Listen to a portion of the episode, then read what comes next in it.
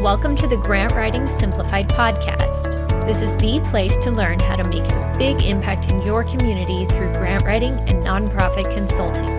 The world needs you to step forward as a grant writer and use your skills to lead with confidence.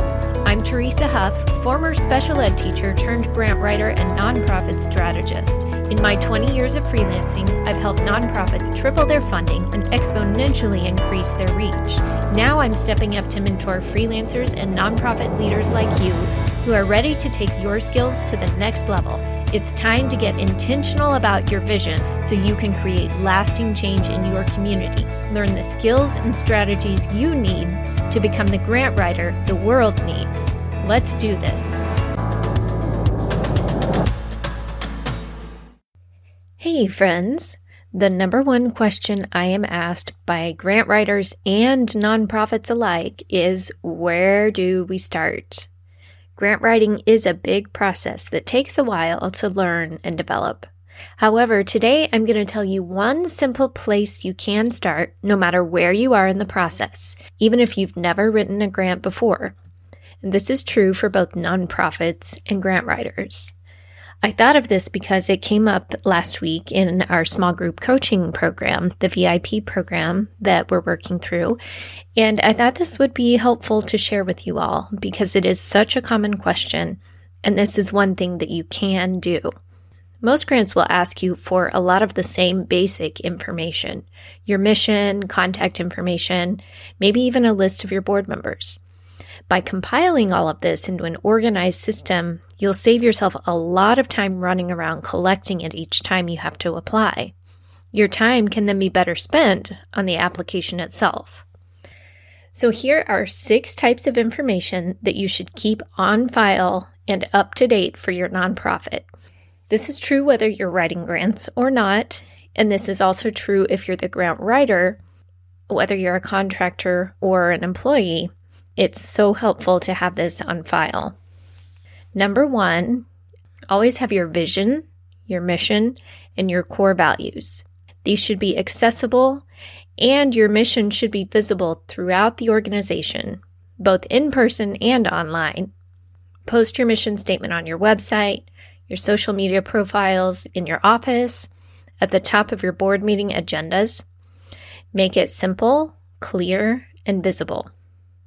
Number two, keep important ID numbers, such as your tax ID number, your school code if you're a public school district, your DUNS number. DUNS, you may have heard of that. It's the Data Universal Numbering System. This is in the process of changing into a different system, but it's basically a way to identify each organization that is set up. Number three, all your financial and tax documentation such as your 501c3 approval letter, and note that this is not the same as your tax exempt letter.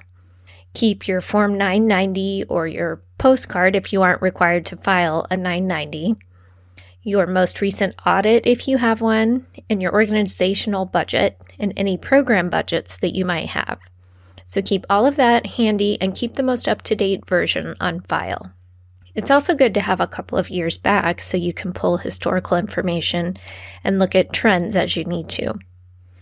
Number four, you need to keep your board of directors list handy. This should include their name, their position on the board, contact information.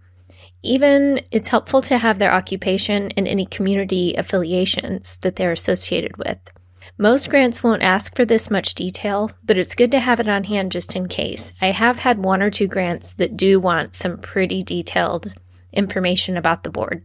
And having it already on file is a lot easier than trying to chase people down and find out. Number five, you need a secure place for your organization's logins. Have a safe place to keep these or use a tool like LastPass so that you aren't digging through old notepads trying to find that password.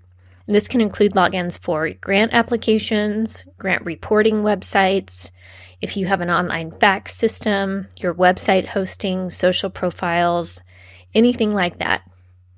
Speaking of website hosting, my favorite host by far that I've used for several years now is A2 Hosting. I'll link to that in the show notes if you want to check them out, but I highly recommend their customer support is fantastic. And number six, basic organization information. This might sound obvious, but you'd be surprised how many times you have to type your address, phone number, fax, if you still have a fax number, email, director's name, and their contact information, all that basic stuff. You'll be surprised how often you have to enter it, and it's helpful to have it handy to cut and paste instead of typing it out every single time. Plus, that leaves less room for error, which is always a good thing.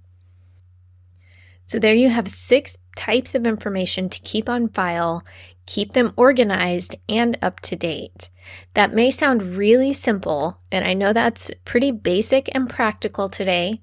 It's super helpful. And if you ever do hire a grant writer, or as the grant writer, when it's time for you to fill out an application, you'll thank me that you have this stuff already on file. And as the grant writer, make sure to check in every now and then to make sure nothing's changed. Sometimes board members come and go or their positions change. The mission might shift. There are things that you may need to update. So make sure that you have the most recent file. You don't want to be sending out applications with outdated information. This isn't a magic trick that will write the grant for you, and it's not a way to learn grant writing overnight. However, it will make your life so much easier later. It's like having a well stocked pantry that you can pull from when you decide to bake a cake, instead of making a separate trip to the store for every ingredient. A little preparation ahead of time saves you lots of trips to the store. You can grab a download of this checklist at teresahuff.com slash prep, P-R-E-P, and I'll email you a printable copy for your reference. That's at teresahuff.com slash prep. I'll link to all these resources in the show notes. In the meantime, reach out anytime you guys have questions. I love hearing from you. Send me a message. Let me know how things are going with your nonprofit or with your grant writing. Thanks, friends. Have a good week. If you love this show and you learned something new about being the type of grant writer the world needs so you can create a ripple in your community, please go leave me a review over on Apple Podcasts today. Thanks for listening. Now go change your world.